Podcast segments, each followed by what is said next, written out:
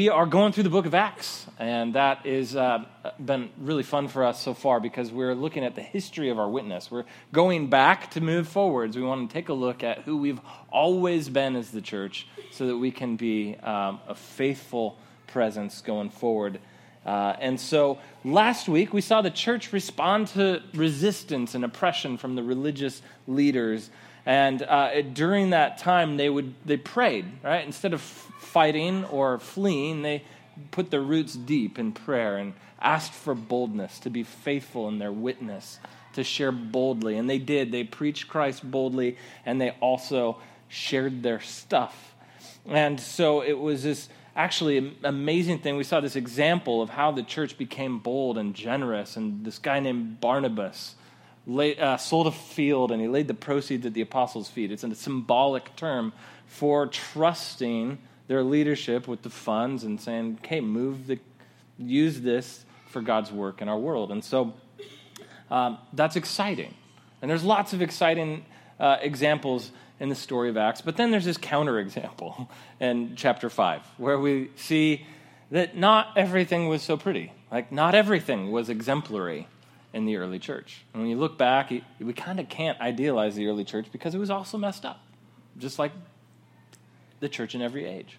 And so we're going to take a look at that this morning. So if you have a Bible, read Acts chapter 5 with me. Um, chapter 5, verse 1. But a man named Ananias, with his wife Sapphira, sold a piece of property, and with his wife's knowledge, he kept back for himself some of the proceeds and brought only part of it and laid it at the apostles' feet. But Peter said, Ananias, why has Satan filled your heart to lie to the Holy Spirit and to keep back for yourself uh, part of the proceeds of the land? Well, it remained unsold. Did it not remain your own? And after it was sold, was it not at your disposal? Why is it that you have contrived this deed in your heart? You have not lied to men, but to God. When Ananias heard these words, he fell down and breathed his last. He died, right? And great fear came on all who heard of it. Like, duh. that's, that's pretty intense. Uh, verse 6 The young man rose and wrapped him up and carried him out and buried him. After an interval of about three hours, his wife came in, not knowing what had happened. I'm sorry, I'm chuckling. I, Verse 7 An interval of about three hours, his wife came in, not knowing what had happened. And Peter said to her, Tell me whether you sold the land for so much. And he said, Yeah. Or she said, Yeah, for so much. Right? This is the sum. And Peter said to her, How is it that you have agreed together to test the Spirit of the Lord? Behold, the feet of those who have buried your husband are at the door, and they will carry you out. Immediately she fell down at his feet and breathed her last. When the young men came, they found her dead, and they carried her out and buried her beside her husband. And great fear came upon the whole church and upon all who heard of these things.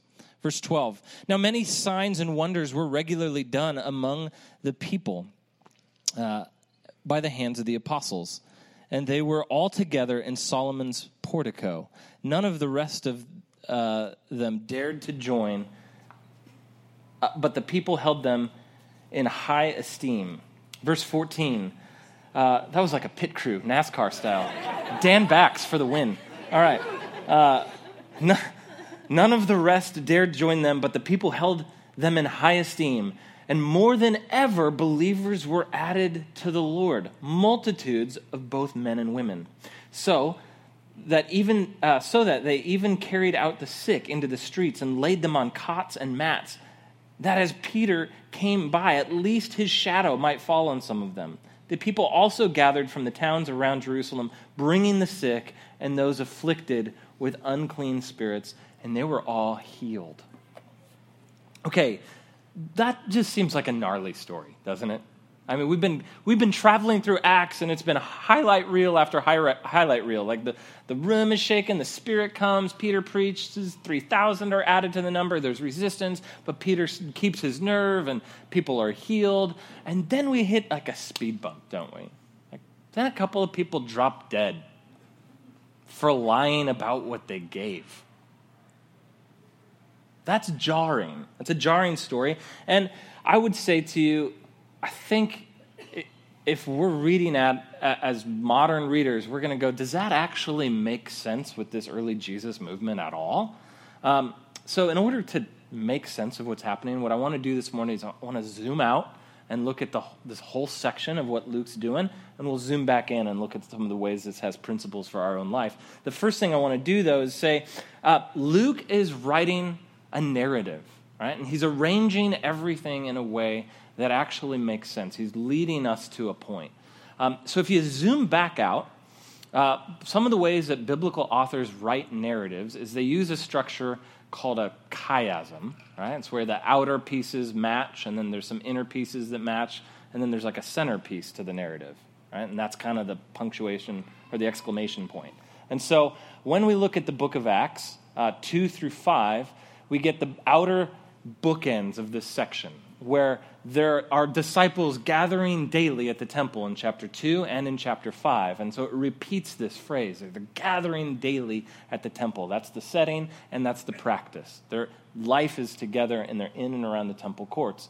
And then a, a layer inside that, within that narrative, in chapter, the first, the chapter 3 and the first bit of chapter 4, you have Peter healing and preaching, and there's resistance. There's opposition from the religious leaders. The same is true in the second half of chapter 5. We'll look at that next week. Peter's preaching, and there's a healing. We just read some of it. And there's resistance from the religious leaders. And at the center of it all is this bit about the disciples praying for boldness, and they're, they're selling their possessions and they're preaching the gospel uh, boldly. I forgot an L, apparently. And there's this key verse, verse 34. It says, There was not a needy person among them. Uh, for as many were owners of lands or houses, they sold them and they brought the proceeds and they shared their stuff. But that phrase, there wasn't any poor among them, was actually really interesting. It's just triggering something from the Old Testament. When you read through the book of Deuteronomy, Moses is giving this last sermon and he's preparing the people to enter the land and he's saying, Here's the deal You're, God's going to pick a place to be worshiped. And at that place, here are some things that need to happen. Right? And he walks through chapter 14 and chapter 15 this idea of a tithe where people give 10% of their, their crop, right? It's an agrarian society, so their income, they take off 10% and they give it to the work of God through the temple, right? And then in chapter 15, you read about uh, there aren't to be any poor among you, right? And then the realism sinks in, and then it says, well, when there are poor among you, do this and then by the end of the chapter, it says, There's always going to be poor among you. It's a fascinating chapter to read. But the point being, the work of the temple is involves like no poor, right? Like we're actually to share our stuff through a central fund and like help people live and God's presence is ministered there. And so what is happening, I borrowed this phrase from Tim Mackie at the Bible Project, you have a tale of two temples. There's the real physical temple and it's a place that's exploitive. Jesus has just turned over the tables and he's not happy with the way things are going there. And you have the religious leaders at the temple and they're opposing the Jesus movement. But then you have what we could call the true temple, right? The new temple. Right? You actually have God's presence in his people, not in a place, but in a people. And those people are doing all of the things that the temple was always meant to do and be about. God's presence is there people are healed and restored, and stuff is shared. And do, do you see what's happening? And so Peter's making a really clear point to say um, uh, that the, the people are the temple. Right? Paul says this in 1 Corinthians 3 when he says, uh, Do you not know that you are God's temple and that God's Spirit dwells in you? If anyone destroys God's temple, God will destroy him. For God's temple is holy and you are the temple. Sounds kind of familiar to the chapter we're reading, right? And so we have this picture of the people who no longer act for their own interest, but they act for the interest of God and his people. They are the embodiment of his presence. And so that's the point Luke's making. This is the new temple. And so the devotion of the people to Jesus and the presence of the Holy Spirit makes the old temple obsolete. And that's why there's a clash and there's resistance between the new temple and the old. And so when you get to the narrative of Ananias and Sapphira, it's not an isolated event that says, don't screw with Peter. It's actually a, a, a very important event within a larger narrative flow. that says these people are violating the essence of the community that they're a part of. And so there's these consequences within it. And so, um, what I want to point out today is just four things that I think this story just helps us see to give perspective to us as we relate to the church. I don't expect anybody to drop dead most Sundays. Um, but I think that we see a narrative where there is an early purification of motives that are going to bring disaster to the church if they're allowed to live. Right? And we'll, we'll come back to that in a, in a minute. The first thing I want to show you this morning is that Luke includes a bad example as well as the good to communicate this that the church is always a mixed community. It's a, it's a, it's a mixed community, right? It's not all good and it's not all bad. It's good, bad. Okay? This is, this is the model that I think we see.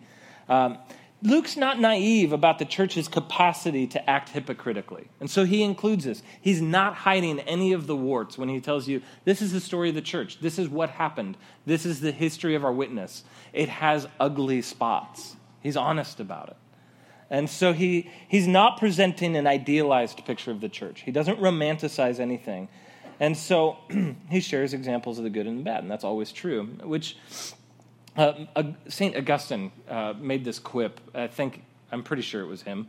I've tried to find it, and I haven't found it, but everybody says it's Augustine. He says that the church may be a whore, but she's our mother, right? What he's saying is, look, that, that and, and it's offensive, and it's all, all of that, yeah. I, I, that's the point, right? He's saying it's, it's messed up. It's not faithful.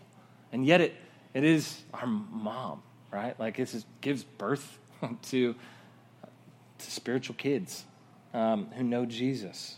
And so we have to learn to hold attention when we think about the church, to hold the church in tension, because it's actually true for all people. All people live in this tension of good and bad. And it shouldn't surprise us when we find people like Ananias and Sapphira in church. They've been there since the beginning. Right? And we're tempted to say, you know, I love Jesus, but there's too many hypocrites in his church. And well, guess what? It's not a new thing.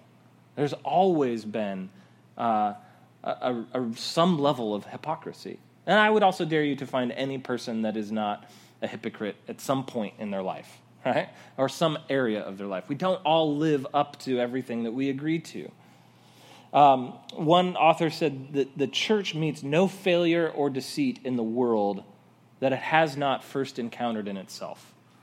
I appreciate that because there's a humility that when we face the world, we have a, a humility of self awareness. It says we're not perfect, but we know the God who is, and He's a redemptive God. Right?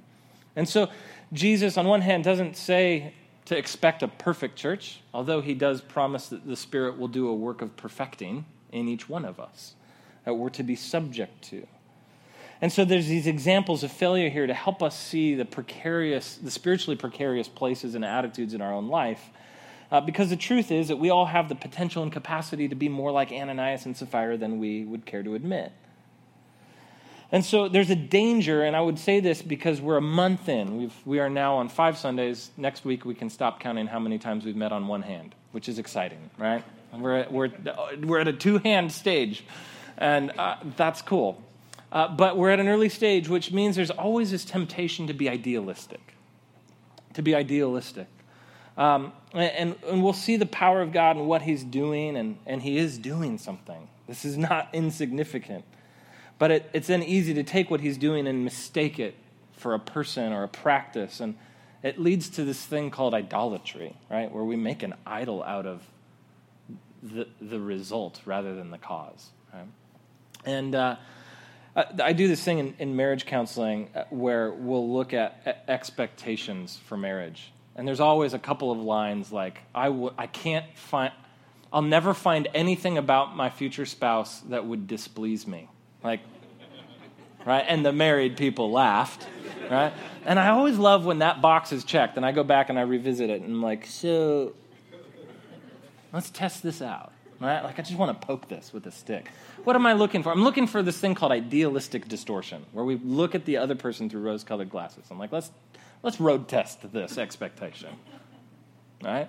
Um, and so, if we're not careful, we'll potentially miss the ways that Satan has brought opposition from within, usually via our own idealism, which can distort our expectations. And guess what? When our expectations are met, it often leads to idolatry. But when our expectations are unmet, that goes towards cynicism. And we start to distance ourselves from the work of God and his people. And so it's a dangerous, dangerous road to walk. What we actually need is gospel realism, right? A realism that says people are good and bad. They bear the image of God and they're broken, and I'm in the same camp. And so we learn to expect the, the redemptive work of God, and it's going to be messy and it's going to involve grace and truth. So in the story, Luke tells us that there are people like Ananias and Sapphira, and it's a bummer in community. There's also people like Barnabas who sell their fields and they do it so others can eat and apostles can teach. And uh, there are couples uh, who work to bolster their reputation. There are couples or individuals like Barnabas who just they give it all. And we learn to expect both with a kind of humble realism, okay? So the church is a mixed community. And I love that the point here is God loves the whole church. He loves the whole thing. Even though he takes their life, how gracious is it that he prevents their destructive habits from wreaking havoc on the whole? And so uh, he says, don't discount the beauty of the church just because there's brokenness in it, too. Leads to the second thing. We do see beauty. The second thing we see here is that the church is a voluntarily generous community. Uh, it's perhaps easy to miss this point and think that Ananias and Sapphira hit the floor dead because they held back funds. But read the text, right? Peter says, Ananias, why has Satan filled your heart to lie to the Holy Spirit? What had happened was that they came and they said, Yeah, we sold a field and here are all the proceeds. Right? They, were, they were pretending that they were more generous than they were. Right? They, they were actually pursuing uh, uh, people's opinion of them rather than the reality, okay? And so the, the, the issue is not that they held money in reserve, the issue is actually their deception. Peter criticizes and confronts the deceptive nature of what they've done. Right? And actually, what he says is um, you, the money was yours. It was yours before you sold the field. It was money. It was yours after you sold the field. Like that was yours. You're under no compulsion to give it. You're under no judgment if you don't. If you go on vacation or buy a hot tub, that's between you and the Holy Spirit. You're under no compulsion. But what Peter is getting at is you have lied and therefore compromised the relationships that we have. And that's actually what's destructive. And so the, the church is, uh, never puts people under compulsion to give their property. But what we see in Acts is a church that is voluntarily generous. And when we see these people giving up their property, what I want to point out here is that it's important to understand that these are Jews who grew up with the temple at the center of their universe. And they grew up with all of the texts from Moses that had a practice of giving their 10%. And so when they're selling fields and stuff like that, this is all above and beyond kind of generosity. And so this new temple that replaces the old temple is full of followers of Jesus bearing witness to his resurrection, saying, My stuff's not my own. I'm going to be voluntarily generous. And so the, the New Testament kind of assumes this Old Testament principle of 10% giving. It was just built in to how these people would have thought about generosity and pulling in resources together through a common fund. And the New Testament never amplifies that as a command. And so what I say is it's not a law, nor is 10% a limit. It's like Old Testament training wheels for how to live righteously. It, and so it's not a law and it's not a limit, but I would say this it has been a liturgy. It has been a habit or a practice of the people of God to learn the habit of worship through generosity. Right? And it's very easy in our culture to distance that. We're, what we are used to, as we, we relate money to a good and a service, right? That's just how we think about it. Right? And and so when we think about giving, we usually think like, well, what's it doing? Right? And where's it going? And, I, and this is why as Colossae we have full transparency. on the books. Like you can know whatever you want to know, it's all there. But the, the so, in other words, we want to be trustworthy. The, on the other hand, uh, when we overplay, like what does it accomplish? What we're doing is we're still trying to retain control of it, and it's not actually worship at that point. It's actually just I'm, I'm trying to manage a good and a service. So we want to be faithful and we want to give to somebody and, and to churches that are faithful. But at the same time, we don't want to over collapse our giving into a goodness service. We actually we're not vendors of religion, right? This is our giving is actually worship. And so here's the point the couple who sold a field and held some back, they were under no compulsion because they were part of a community that was absolutely voluntary in its generosity. And so we continue to encourage that habit of generosity and we're committed to financial transparency. But one thing I want to say to you, just to encourage you this week, and this is amazing, I'm actually, I'm still scratching my head about this. You've actually given more to the next church plant than it cost to plant this one. That's just sitting in a fund waiting to plant. I'm just saying, that's the generosity of God's people. Like, that's worthy of celebrating. So, like, be encouraged today. Like, God's doing something here to where we're committed to multiplication because we think it honors God. And so, I, I just want to encourage you and say, we, we, as a congregation, we've already set more aside than it's cost to start. So that, that's, that's worthy, and we want to continue that trajectory. So that's the second thing. There's, the community is voluntary, not compulsory. And, and so where that comes from, though, is this third point. The thing that we, I want you to see this morning is that the heart is the epicenter of our choices. The heart's the epicenter of our choices. Peter asked Ananias, Why has Satan entered your heart to lie to the Holy Spirit? I, that's just a great question, right? On one hand, you see the Holy Spirit filling the church. On the other hand, you see Satan influencing elements within the church. John Stott um, says that the devil's first tactic was to destroy the church by force from without, and his second tactic was to destroy it by falsehood from within. Right? This is the way it goes. And so I want to make this point short, but it's central. That the, the heart in the Bible is always at the center of human decision making. When we talk about the heart, it's a biblical metaphor for the, the center of our affections and our desires, our wants, our loves, and it always moves the will, right? And, and so Jesus, for example, will say to his disciples in John 14, If you love me, you'll obey me. If you love me, right? If I capture your affections, like the obedience follows. You don't aim for obedience and hope you get affection. You aim for affection, and obedience always follows. Or, or, again, when Jesus heals the man in John 5 at the pool of Siloam, he says, Do you want to get well? He's tapping into this idea of desire because the heart is the center of our decision making, and it's the heart that's embattled between competing desires. And so, therefore, the question is why did you let Satan influence what you want? Because he's a liar. And so, why let the father of lies poison the well of your life that resources every other decision that you make? And so, Peter's not actually describing a person possessed in need of deliverance, he's describing a person deceived in need of truth. You, you let Satan have influence on your heart, and the result was destructive and it led to death. It's the same game that Satan's always played. You won't surely eat or surely die, right? That's what he says in Genesis 3. And here again, the lie to the spirit is this presumption that the rules somehow don't apply to me. Like I'm going to push God on this one and, and assume that he's just going to overlook it. That somehow I can act in a way that I'm not in reality, and God's just unconcerned. And this is, this is what that looks like.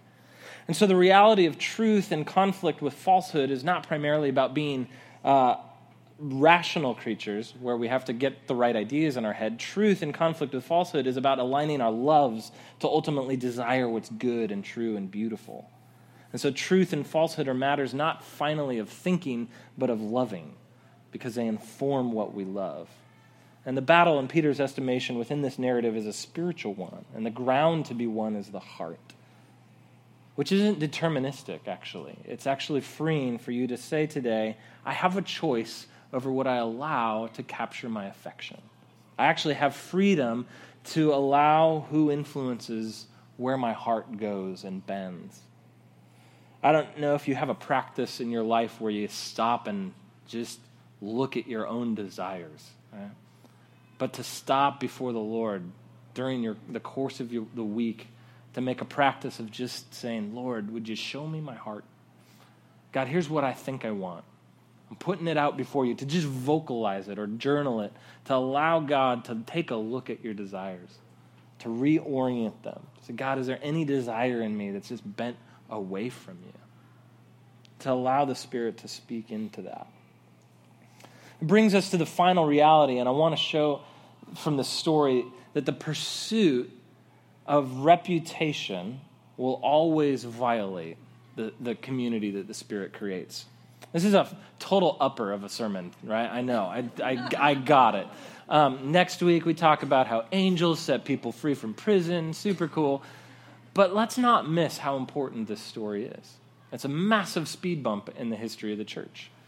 And so, what I want to point out is that when we pursue reputation, let me put it positively, that the Spirit creates a community that is sincere.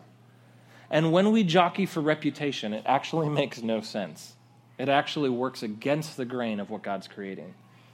So, we said that the issue for Ananias and Sapphira was that not that they held money in reserve. They had every right to hold the money in reserve. The giving is voluntary, right? But the issue was their deception. And then we said that the heart is the epicenter, right, of the decision making process in the Bible. And so, what is the desire? What is the want? What's the affection that drives them to do something that ends up killing them? Well, uh, what's the desire? What's the driving affection? I think it's the desire for reputation. It's the desire for reputation and status without the reality and sacrifice. That's what's going on here. It was to manage an image rather than to merely be who they were.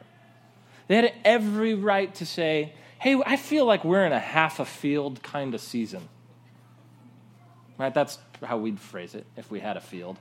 I don't know. Some of you might have a field. Congratulations. But what I would say is, they had freedom to say, we're kind of just a half a field type of family right now. We're trying to prepare for rabbi school, for I don't know. And so they had room. But instead, they felt a pressure to be deceptive because they wanted a reputation of being a whole field kind of person, right? And so I've often thought and said over the years that what we think we ought to be usually prevents us from dealing with where we really are. When we have a lot of oughts and shoulds running through our mind, like I ought to be this kind of person, I will pretend like that instead of deal with where I really am. And the reason that there's a distance between where you feel like you ought to be and where you actually are, and the reason you don't want to deal with where you are is because of shame and guilt and the things that come from the father of lies, not from the spirit, right?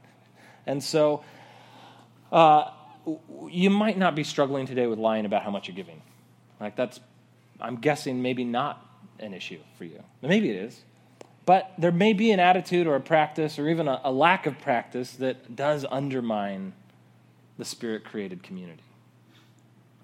Uh, and so this story highlights how damaging our management of an image in pursuit of reputation is. Right?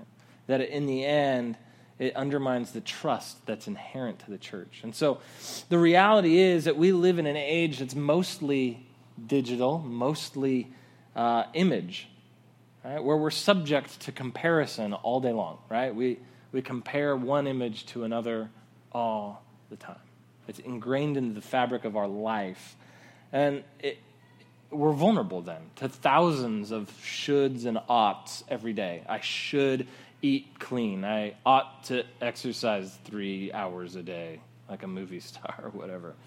Um, I then you, you, start to feel a whole bunch of other shoulds. I, I should be a successful entrepreneur. I should be a good mom. I should have a perfectly balanced spiritual discipline life. I, right? And uh, you can fill in the gaps of whatever that image is that you feel you should measure up to. But at some point, can we just admit, like, these are actually just images? Like, these are actually just images. It's an image of the way we think others want us to be, or an image of the way we want to portray that we are, but it's not us, right? Like, we're not that balanced. We did eat at McDonald's this week. Like, we, we did yell at the kids. Like, we haven't read our Bible in a month, or whatever it is for you, right? Like, that's just the truth, right? That's where we're at. Wherever you are at, I don't know.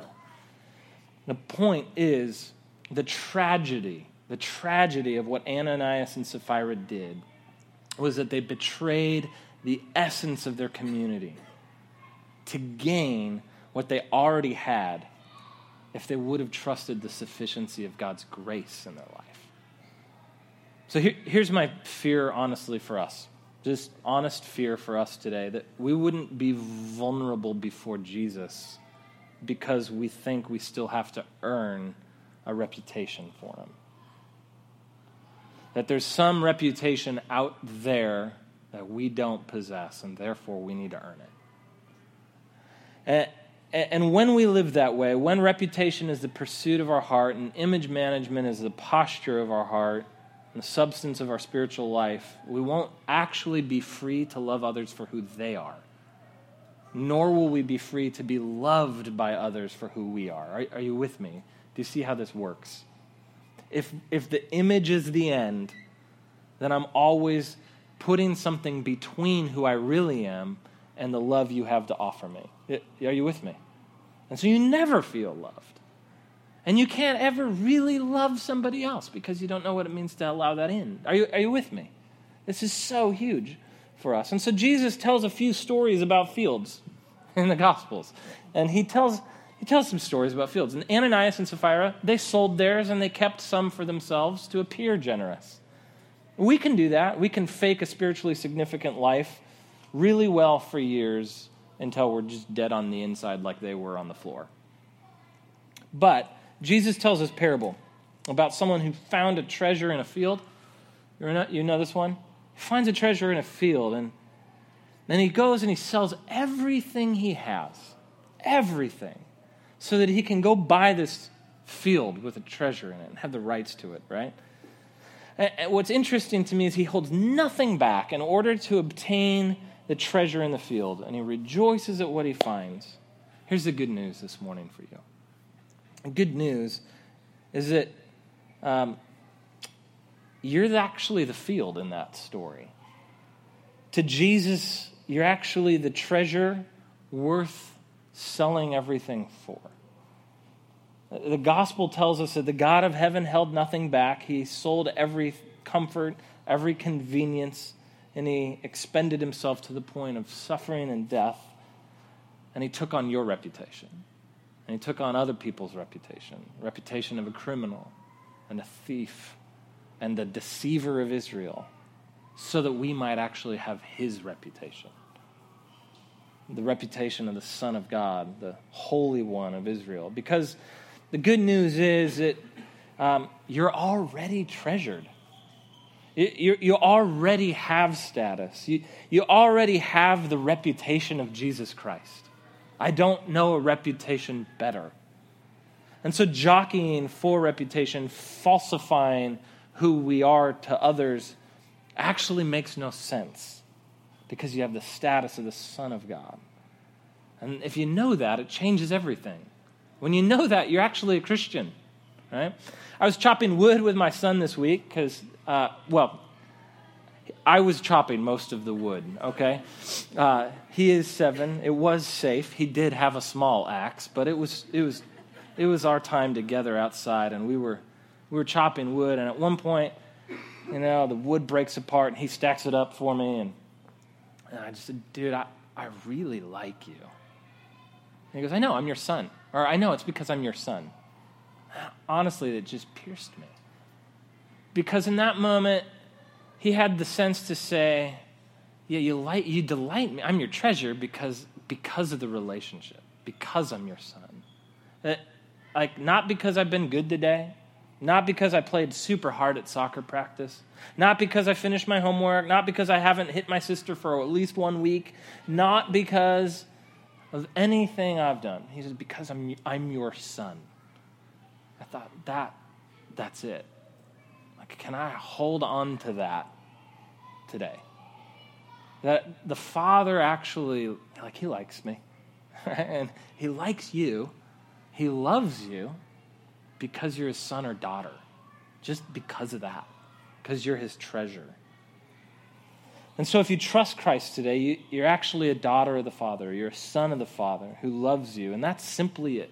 You're just treasured. And then, because of that, you actually have all the reputation you need. There's no other reputation needed. And, and that's what, here's what this does for us it actually enables us to be honest with where we are in relationship to things in our life the ugly and the pretty, right? We can actually share ourselves with the assurance that we already have a given rec- uh, reputation. It enables us to be secure enough in Christ, not to just manage an image, right? But to be ourselves before others. And get this when you know you're loved like this, you become a safe person for others so that they don't have to manage an image. And you get to say, yeah, you're okay with me. There's, you, you can't impress me because you already have status. Because chasing a reputation will ultimately kill us. And so, when we live honestly with each other, I would say that there's this gives the spirit room. Sorry, freedom and room. Froom. Uh, if you're trying to talk fast, nothing pushes the spirit away like a group of people who prefer an image to honesty. I would also say that nothing welcomes the Spirit to form a community like a bunch of people who find their deepest reputation and what's freely offered by grace. It will just free us so much to be an accepting people, uh, to be a generous people, to be an honest people. I'm looking forward to walking that out together. And I'm seeing it working itself out. And so when you're tempted today to chase a phantom or a reputation, it'll happen within 10 minutes of leaving here. Right? We'll be tempted to chase a reputation, to, to manage an image. I just encourage you today to, to name it before the Lord. Say, God, that, that's image management. I'm just going to lay that before your feet and trust the sufficiency of my reputation and my standing in heaven. I want to encourage you today that uh, when you see others anxious over how they're being perceived, speak freedom. Speak freedom. Because He's enough reputation in your parenting, He's enough reputation in your vocation, He's enough reputation with your finances and in your relationships. And when we trust Him, uh, it doesn't give license to more sin, right? But it, it secures us in His grace such that we know, like, sin just doesn't actually make sense. And so this morning, I want to invite you to the table as a, as a chance to just come before the Lord and say, I, I actually need you to purify my false motives. I, maybe I don't even know where they are, but God, I'm asking you to just to, to make me pure. As I come to the table to trust what Christ has already done to, to make us his, his right? To, to unite us to Him. We say, God, would you just keep purifying who I am? Would you burn off the stuff in me that's just not, that's chasing reputation instead of trusting in reputation? Because when we notice how God brought consequences into that early community, it's interesting that it didn't stop the spread of the message. Instead, the opposite happened. Verse 14 says, The more, more than ever, believers were added to the Lord, and multitudes of both men and women. And here's what I think happens I think that we see that there are times of purification in our lives and as the church that are actually preparation for times of movement by the Spirit. So we come to the table and we say, God, would you purify me and my motives so that your Spirit can be free to move in and through my life and through us as a church? So we go to the table and we say, God, purify my desires as I behold Christ, the one who is my purification.